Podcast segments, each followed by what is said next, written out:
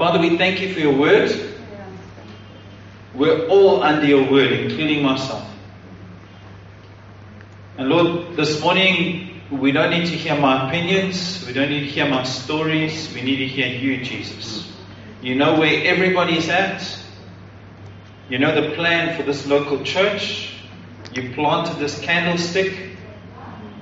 You know exactly what it is that you want us to do, young and old. I pray this morning that you stir our hearts again for the call. To not keep going around the mountain the same way, but to hear you, Lord, and to make a change.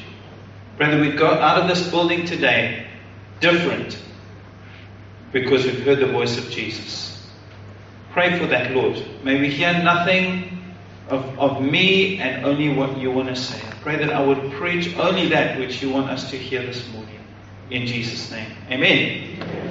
Cool. So let's get right into it. The word I have for you this morning is get back to the great project. And that word or those that phrase comes from Nehemiah chapter 6. Um, and I'll read a couple of verses from there, but I want to remind you as the church that we're invited with Jesus into a great project. It's a great project. Can you say great project? No, I can't see your lips moving, so you're going to have to learn some new language, but we don't get into trouble. So you can use your hands and things like that. You know what I mean? People who can't use their mouths can speak. So I can only see your mask. So if you're happy, put your hand up. If you're not, yeah, there we go. You learn this new language. It helps the preacher and the people needing worship. In Nehemiah chapter 6 verse 22 it says, uh, Sanballat and Geshem sent me this message, Come, let's meet together in one of the village, villages of the plain of Ono. That's a place you need to stay away from, alright? Whenever it says, oh no, you just stay away. But they were scheming to harm me, so I sent messages to them with this reply I'm carrying on a great project, and I cannot go down. Why should the work stop while I leave it and go down to you? Four times they sent me the message, and each time I gave them the same answer. They were hoping if they just carry on with this message, come away from what you're doing, come away from what you're doing, come away from what you're doing, that at some point we'll take the bait. Now, I want to say Nehemiah was carrying on with a great project because it was a project that God had put in place. And how many of you want to do something great with your life? You want to do something really great? Can I tell you what it is? Do what God's called you to do. You know why that's the greatest thing you can ever do? Because God is the greatest, and whatever God asks us to do is greater than anything else you can do. It's not the, the thing you do that makes it great, it's who asked you to do it. If it's the King of Kings that asks me to pour a glass of water and take it, it's way more important than doing anything other than what the King of Kings has asked me. Can you see why it's a great project? God's project is the greatest project you can ever be part of because He's the greatest God who requests you to be part of it. And so Nehemiah is busy with a great project because it's a great God that's called him to do that project. What is it that God's asked you to do? I want to say there is nothing and no reason good enough to come down from what God's called you to do to do something else. There's nothing greater you can do with your life besides what it is that God has asked you to do. Secondly, what I see here is, uh, I mean, if you if you read this, you know Nehemiah is building a wall of a city that he himself wouldn't even live in. He didn't live in Jerusalem, and others would benefit from he, what he was doing, and that's how God builds. That's just how God is. If you read Psalm 107, it talks about some people wandering in the desert wastelands finding no way to a city where they could settle. They were hungry, thirsty, their lives ebbed away. They cried out to God, who delivered them from their distress. In verse 7, He led them by a straight way to a city where they can settle. You see, whatever God builds is a blessing to more than just yourself. It's a safe place where other people can go. And so the small thing that you think is so small is a great thing if God's called you to do it. And somehow what you do and what I do and what they do together becomes a place that other people can find safety and be saved. That's why it's great.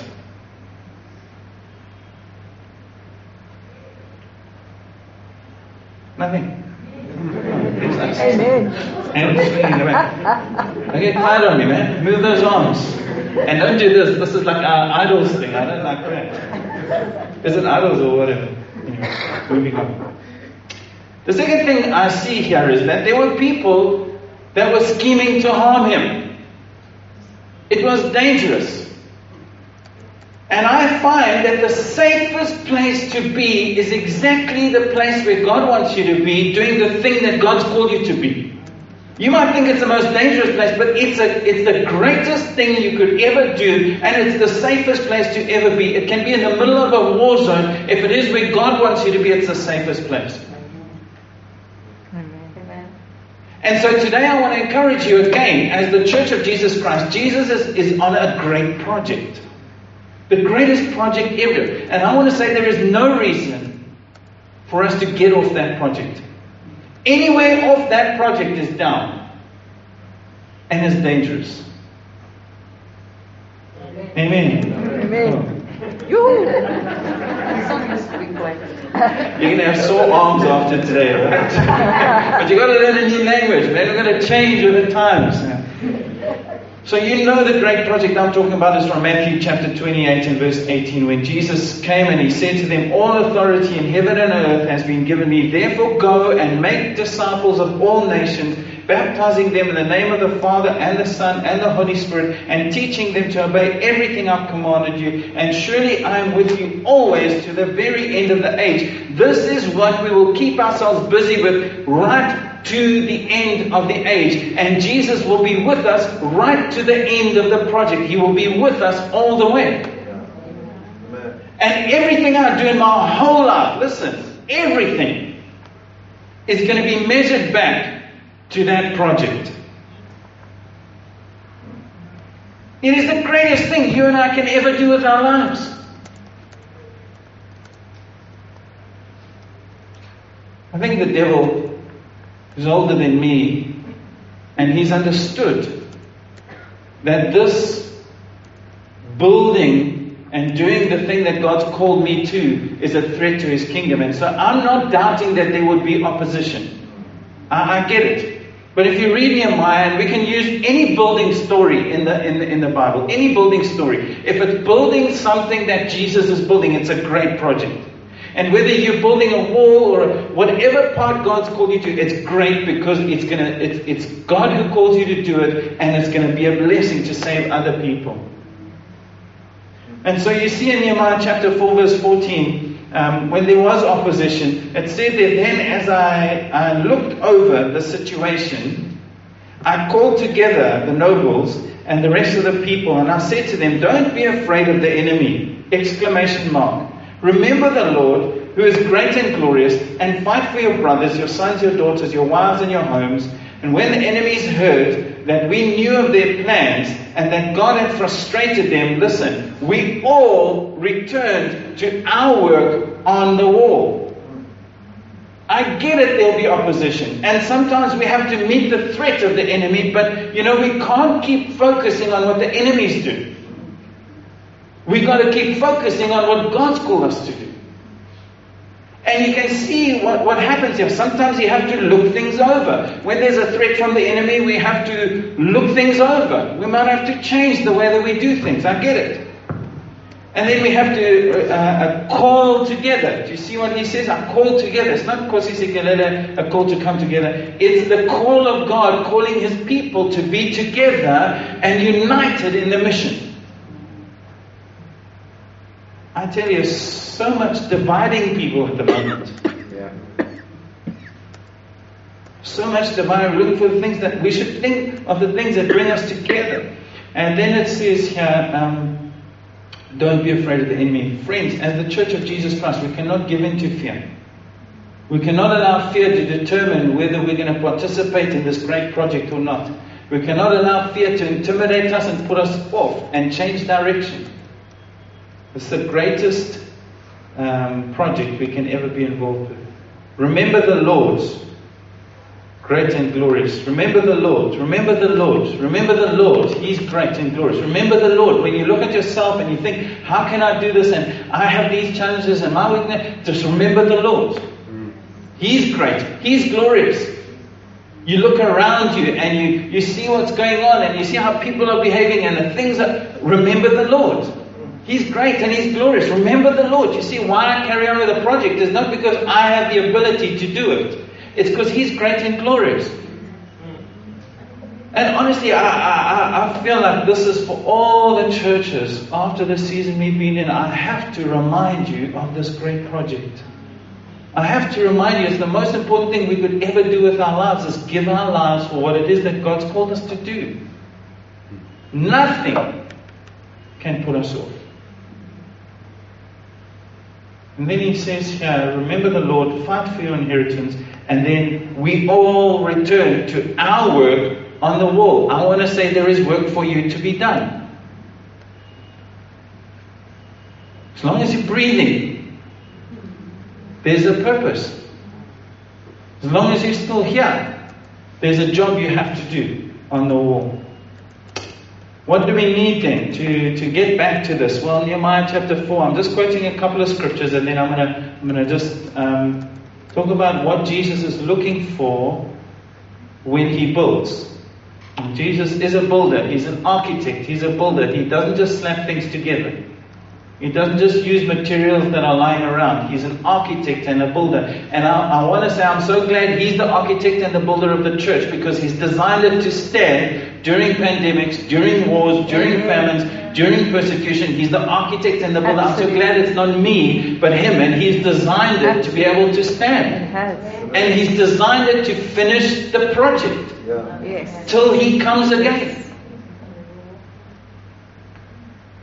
Nehemiah 4 verse 16. I'll tell you what we need. From that day on, half of my men did the work, while the other half were equipped with spears and shields and bows and armor. The officers posted themselves behind the people of Judah, verse 17, who were building the wall, and those who carried materials did their work with one hand and held a weapon in the other. And each of the builders wore his sword at his side as he worked. Um, but the man who sounded the trumpet stayed with me. So, just four little things that we need if we're going to push through and get back onto this project. Number one is partnership. One half had to build, and the other half had to carry this. Their sh- thank you, weapons. That's exactly what I was going to say.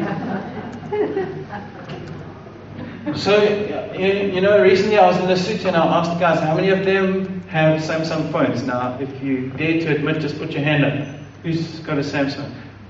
Okay. So, hey, they were all showing me their Samsung phones. Then I said to them, okay, how many of you are in partnership with Samsung? Because you see, if you use their product, it doesn't mean you're in partnership. If you want to be in partnership, you have to actually invest. And when you invest, you share the responsibility and you share the losses. Hello? Yeah. yeah, I was chatting to another guy and I was saying to him, like, it's amazing how people drive cars when it's a company car and when it's your own car. and I work, for, I, I, was, I don't know, government departments, I tell you, you, when it's not your car, you just, someone else has to service it. When it breaks, it's not your problem. You drive it like you don't have to pay for the petrol. You just, you just carry on. That's not partnership. You see, when partnership, you take ownership. You take responsibility. And in this local church, can I say this to you? you we are so grateful for leaders like Alan and Nikki. And I don't just say it because they're good friends of ours. Thank you, God, for men and women who have the courage to keep leading and keep us focused on the great project because that's what God's called us. And the best thing we can do is to partner with them. And we might not be able to do what they do, but we can do our part because we all need someone else who can do the other part.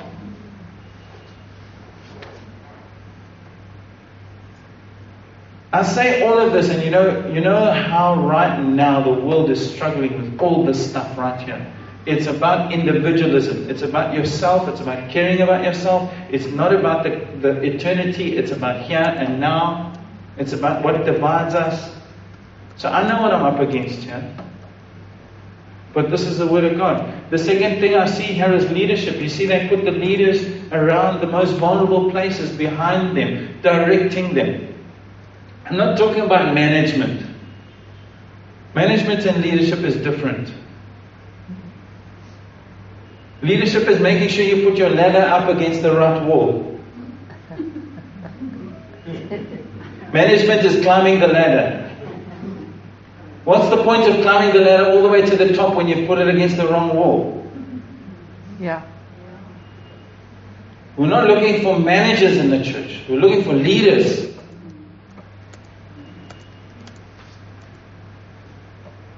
Swordmanship, I call it. It's the best word I can come up with. But basically, everybody had to wear their sword. Doesn't matter what you did, wear the sword. Wear the sword. What does that mean? It means the word of God. You know that. That means from the sound guy, Stephen, and his friend Jordan,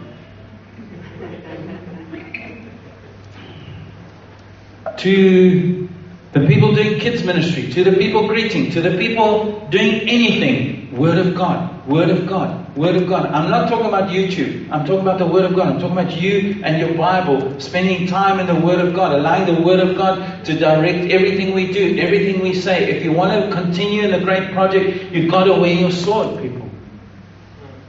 You can't let someone else carry the sword for you. Everybody had to wear their sword. You can't expect Alan to, to just come and. How many of you eat once a week?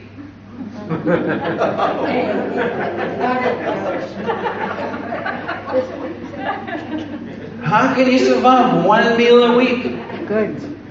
You know what you're going to look like spiritually if you eat once a week and you're waiting for someone else to prepare, you know, the word for you. You've got to get into the word.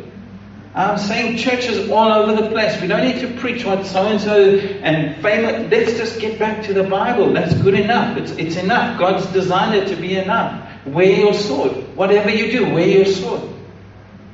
We'll be okay. And then trumpetership. There's no such a word, but I'm, I like making words. Maybe there is a word. I don't know. Maybe.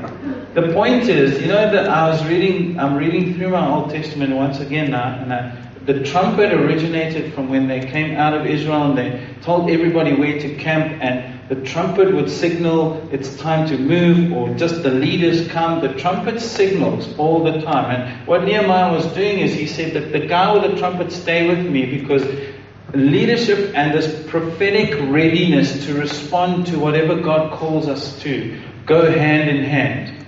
So if he blew the trumpet, everyone gathers there. If the attack's coming from that side, they blow the trumpet, everyone gathers there. What does that mean? It means there's a prophetic readiness in me to do whatever God calls me to do in this situation. And we need those four things. Does that make sense? Good. Wave your hands if it's an amen. When I read the Bible, I, I, see after the golden age of Solomon and David, when Jerusalem was at its highest glories, and then she went into exile for 70 years. You, you know the story, right? I'm, I'm sure you're familiar with that. The first thing that gets rebuilt is not the city walls, you know that. It's the altar. Ezra goes and he repairs the altar. And that altar for me is like, is my heart. It's my individual, it's the place I worship. Because you can't change a community if you don't change the hearts of individual people. You know that. And once they repaired the, the, the altar, then they repaired the temple. Remember that. Then the church begins to take shape. In the New Testament language, we understand that the church or the temple is, is made from, from living stones. And I tell you, when the church, when our hearts, when, when we're back on this project and we're standing strong, then the walls go up because you see, within the walls, people can do business and they're safe and they're secure. That's when communities are changed. But I want to say you can't do that back to front. You can't try and change communities without changing hearts. And we can't change communities without the church getting back to the purpose that God called it to. I'm messing around with everything other than this great project of making disciples.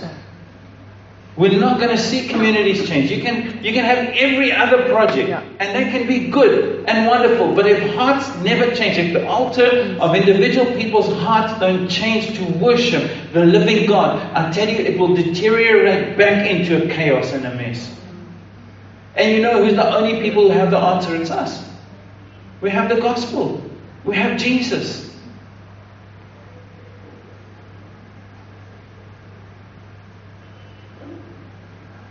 So let me say these couple of words quickly, um, scriptures, words.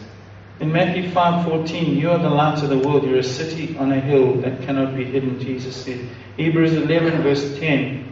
Um, it was we, for he was looking forward to the city with foundations, whose architect and builder is God. Can you see that? God is a foundation. God is an architect. God is a builder. The church is built on the foundation of Jesus Christ. No other foundation will do. We know that as we sang. Jesus is the center. We understand that. But in the New Testament, the only thing Jesus is building is what? Matthew 16, 18. I will build my church, and the gates of hell will not overcome it. You know what? Um, a while back, God gave and I a word. It was many years ago. And it went like this. Someone came to us and said, You know, God is sending you certain stones, and they don't fit. And you keep trying to build on top of them, and then whatever you build on top of them, they keep falling down when they fall down. And God's taking the stones and He's moving them outside of your reach. He doesn't want you to build with those stones. And you know what I thought when I heard that word? I was like, Yo, Lord, I wonder what kind of a stone I am. Flintstone. No. I was like, Lord, I wonder if I'm a stone that you can build with. I wonder if I'm the right kind of stone that you can put into an altar of an individual life's uh, heart and they can, you know, it stands then, you can build on it. And, and, and I wonder, Lord, in the church, wherever, because you're the architect and the builder. I, I don't build myself. God builds me and I build with Him, and that's the project. But I'm definitely the stone in New Testament language. And so I began to look in the New Testament and I saw that Jesus was building the church not only from Acts, he was building the church in the Gospels already. And the way he was building the church is he started with 12 people and he built with people because we know that in the New Testament stones are people. Amen? Mr. and Mrs. Stone? Are oh, you here this morning? There was a Stone family here, right? Yes. Don't know, we've. That sounds wrong. For those who are visiting, it, they, they were alive. They were alive. Not you. Not stoned people. Stoned. Some of those too. Guys, distracting me, Sandra. 1 Peter chapter 2, verse 4. You know the scripture. Oopsie. You know the scripture. It says, As you come to him, the living stone, rejected by men, but chosen by God and precious to Him, you also, like living stones, are being built into a spiritual house to become a holy priesthood, offering spiritual sacrifices acceptable to God through Christ Jesus. Present tense, as you come to Him. As you come to Him. So, what I noticed about Jesus was when He built the church, He didn't just take 12 people and give them authority to drive out demons. Now, how many of us would love to see a move of the Holy Spirit? Ah, Sydney would. I would love to see the demons flee, the sick healed, the dead raised. I would love to see that. But you know what Jesus does is, what he first does is he builds character into them. Because if he doesn't build character into them and he gives them this great authority and power, they'd be the most arrogant people on the face of Yeah. the earth. And I wonder sometimes for the Church of Jesus Christ over this last season, if God is not bringing us back to this. Yeah.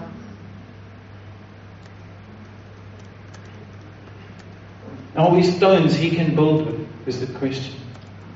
Jesus takes 12 people and he builds relationship with them. And he eats with them and he meets with them and he teaches them and he works with them and he changes their attitudes. He's particular about their attitude. Very particular about their attitude.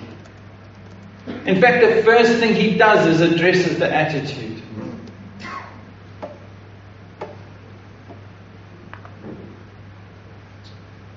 So, what are stones that Jesus can build with? We see this in Matthew chapter 5 and verse 1. One day, and I'll just read Matthew 5 and we're done. Is that okay? Amen. All right. Stay awake, man.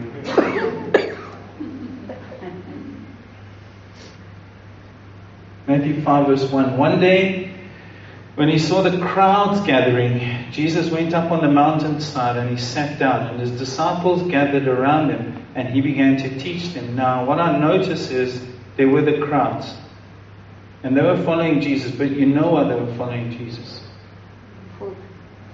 And then, yeah, well, I don't. But what Jesus does is he makes it even harder and he goes up the mountain. And he sees who are those who will follow me. And I realize that I don't want to follow Jesus from the crowds. I don't want to be that person. I want to follow him up the mountain. I want to follow him hard. I want to go to where he is. And you know, sometimes this is, I think, what Jesus said to me Donnie, if you want to be a stone I can build with, come after me. Come after me hard. Not after everything else, after me. And you know, for them, he, he doesn't make it easy. He doesn't go down the mountain, he goes up. And they were like, Yo, Lord, can we just stay here? And you tell me what you want to tell me here. No, he goes up. He makes it hard. He makes it difficult. You know, all the demands, all the time, all the everything, how you don't feel like it. If you want to be a stone who, who God can build with in the local church, go after him hard. After Jesus. Secondly, um, and I'm just going to read through this. You know this passage so well. He began to teach him. So I want you to imagine in a couple of verses' time, after Matthew 5, 6, 7, Jesus sends them out and he gives them authority. But what he first does, he says, I want to make sure I can, in this great project, I will give you the power, I will give you the authority, but I want to make sure that you're a stone I can build with. Get your character right. And so that's what I feel God saying to you and to me. Matthew 5, verse 3 God blesses those who are poor and realize their need for Him, for the kingdom of heaven is theirs. Now, let me just say, I'm not, I don't think He's talking about a poverty spirit. You know what that is? Let me not make jokes. No.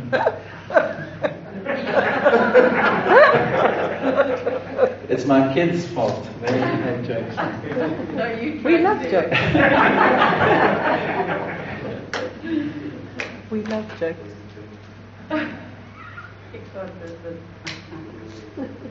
Anyway, moving on. Um, poor in spirit, what does that mean? I don't think God is expecting us to be like victims and orphans, like Ronald says. You know, like, oh, I'm, I'm poor. A poverty spirit is like, I can't do anything, I don't have anything, I can't make a difference. I don't think that's what Jesus is talking about.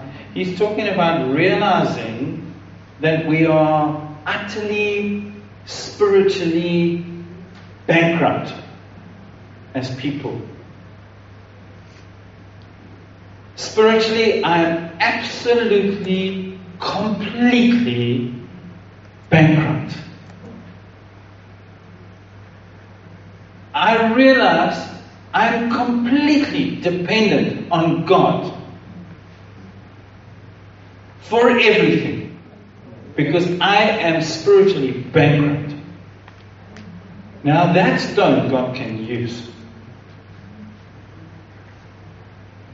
And that's why I think, I don't think it's, it's about a poverty spirit where we say, no, God can't do this and God is limited. No, because if I understand that I'm completely dependent on God, then if God says speak to the mountain, I just speak because it's the same thing. I am dependent on Him, and if He can do it, then this thing can move.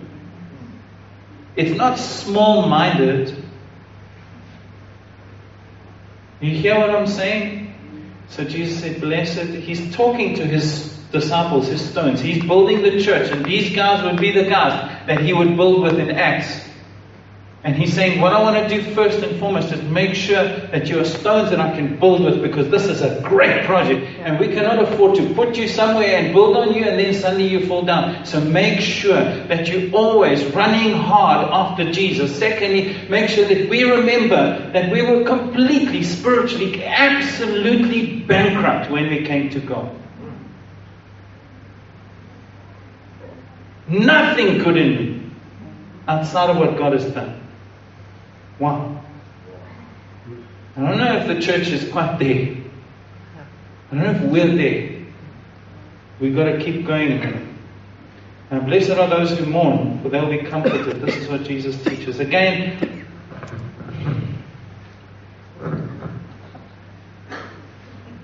have you ever read these scriptures? James chapter 4, verse 9. Grieve, mourn, and wail. Change your laughter into mourning and your joy into gloom. Ecclesiastes 7, verse 1. A good name is better than fine perfume, and the day of death is better than the day of birth. It's better to go to the house of mourning than to go to the house of feasting, for death is the destiny of every man, and the living should take this to heart. Now, I, I don't think God wants me to grieve because I've lost something. I don't know when last you've been at a funeral. But I go to my own funeral often. I do. And I think to myself, you know what, if I had to die, what would I want to be like? And I better make the change now because in grieving is the only place where you take a sober adjustment, an assessment of your life. And you can real I don't think God wants us to be morbid all the time.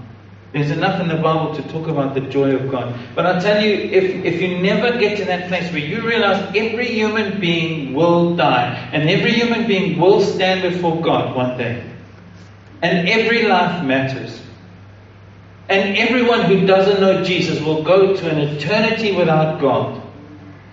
If you never take that to heart, you're just going from your one high to your next high to your next high. I don't know if Jesus can build with you. Is that alright? I don't mean to make you sad. I'm just saying, man, take it to heart. Take it to heart. Every person matters to God. Every every person matters to God. You cannot work with God if some people matter and some people don't Yeah. matter.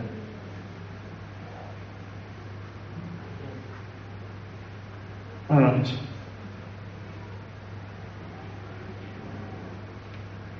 Verse 5, Matthew 5, and we're almost done. God blesses those who are humble. So you hear the message this morning. I'm saying to you, don't get off the great project. Whatever you do. You need partnership, you need swordsmanship, you need all that. But most of all, He's the architect, He's the builder, and He wants to build with you. And He's put you in a local church, that's what He's building. And we've got to make disciples of all nations, that hasn't changed. But how are you, sir? How are you, ma'am, today? Are you a stone that He can build with? Blessed are those who are humble, for they will inherit the whole earth. I don't think this is a promise for like one day. I think it's a promise for now. And humility is not, um, some translations call it meekness, right? Meekness is not weakness. Because Moses was the most humble man on the face of the earth, and I don't think Moses was weak. But I think humility is often seen when people oppose us. Because it's in that context when Miriam and Aaron criticizes Moses about his Cushite wife, his Ethiopian wife, they criticize him for it. It's in that moment that we read, and humble uh, Moses was the most humble man on the face of the earth. I think a definition of humility is that we can be vulnerable without being weak because we know our strength comes from God's grace. Do you know what pride tells me? My pride means I want to always look good, I want to feel good, I want to be right, I want to stay in control. Personal advantage. hidden agenda. That's what it is. All right. Number next. Matthew 5 verse 6. God blesses those who hunger and thirst for justice or righteousness is the word used there, for they'll be satisfied. And again, I think um, he's not talking about self-righteousness, and this is not legal, narrow-minded, narrow-minded kind of self-righteousness.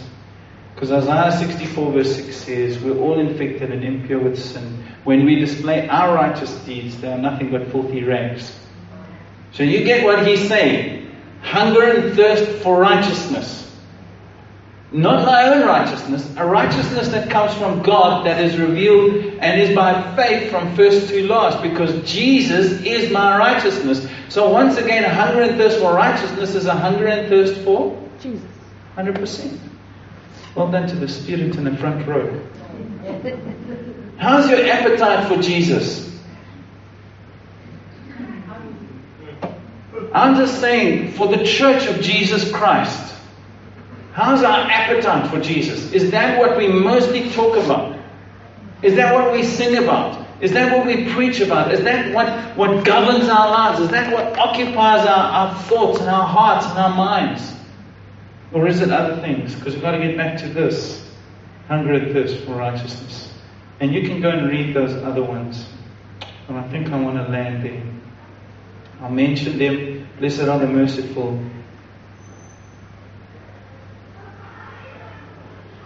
You know, you don't realize how important mercy is until you need mercy. And you're at the mercy of someone else. Uh, the pure in heart.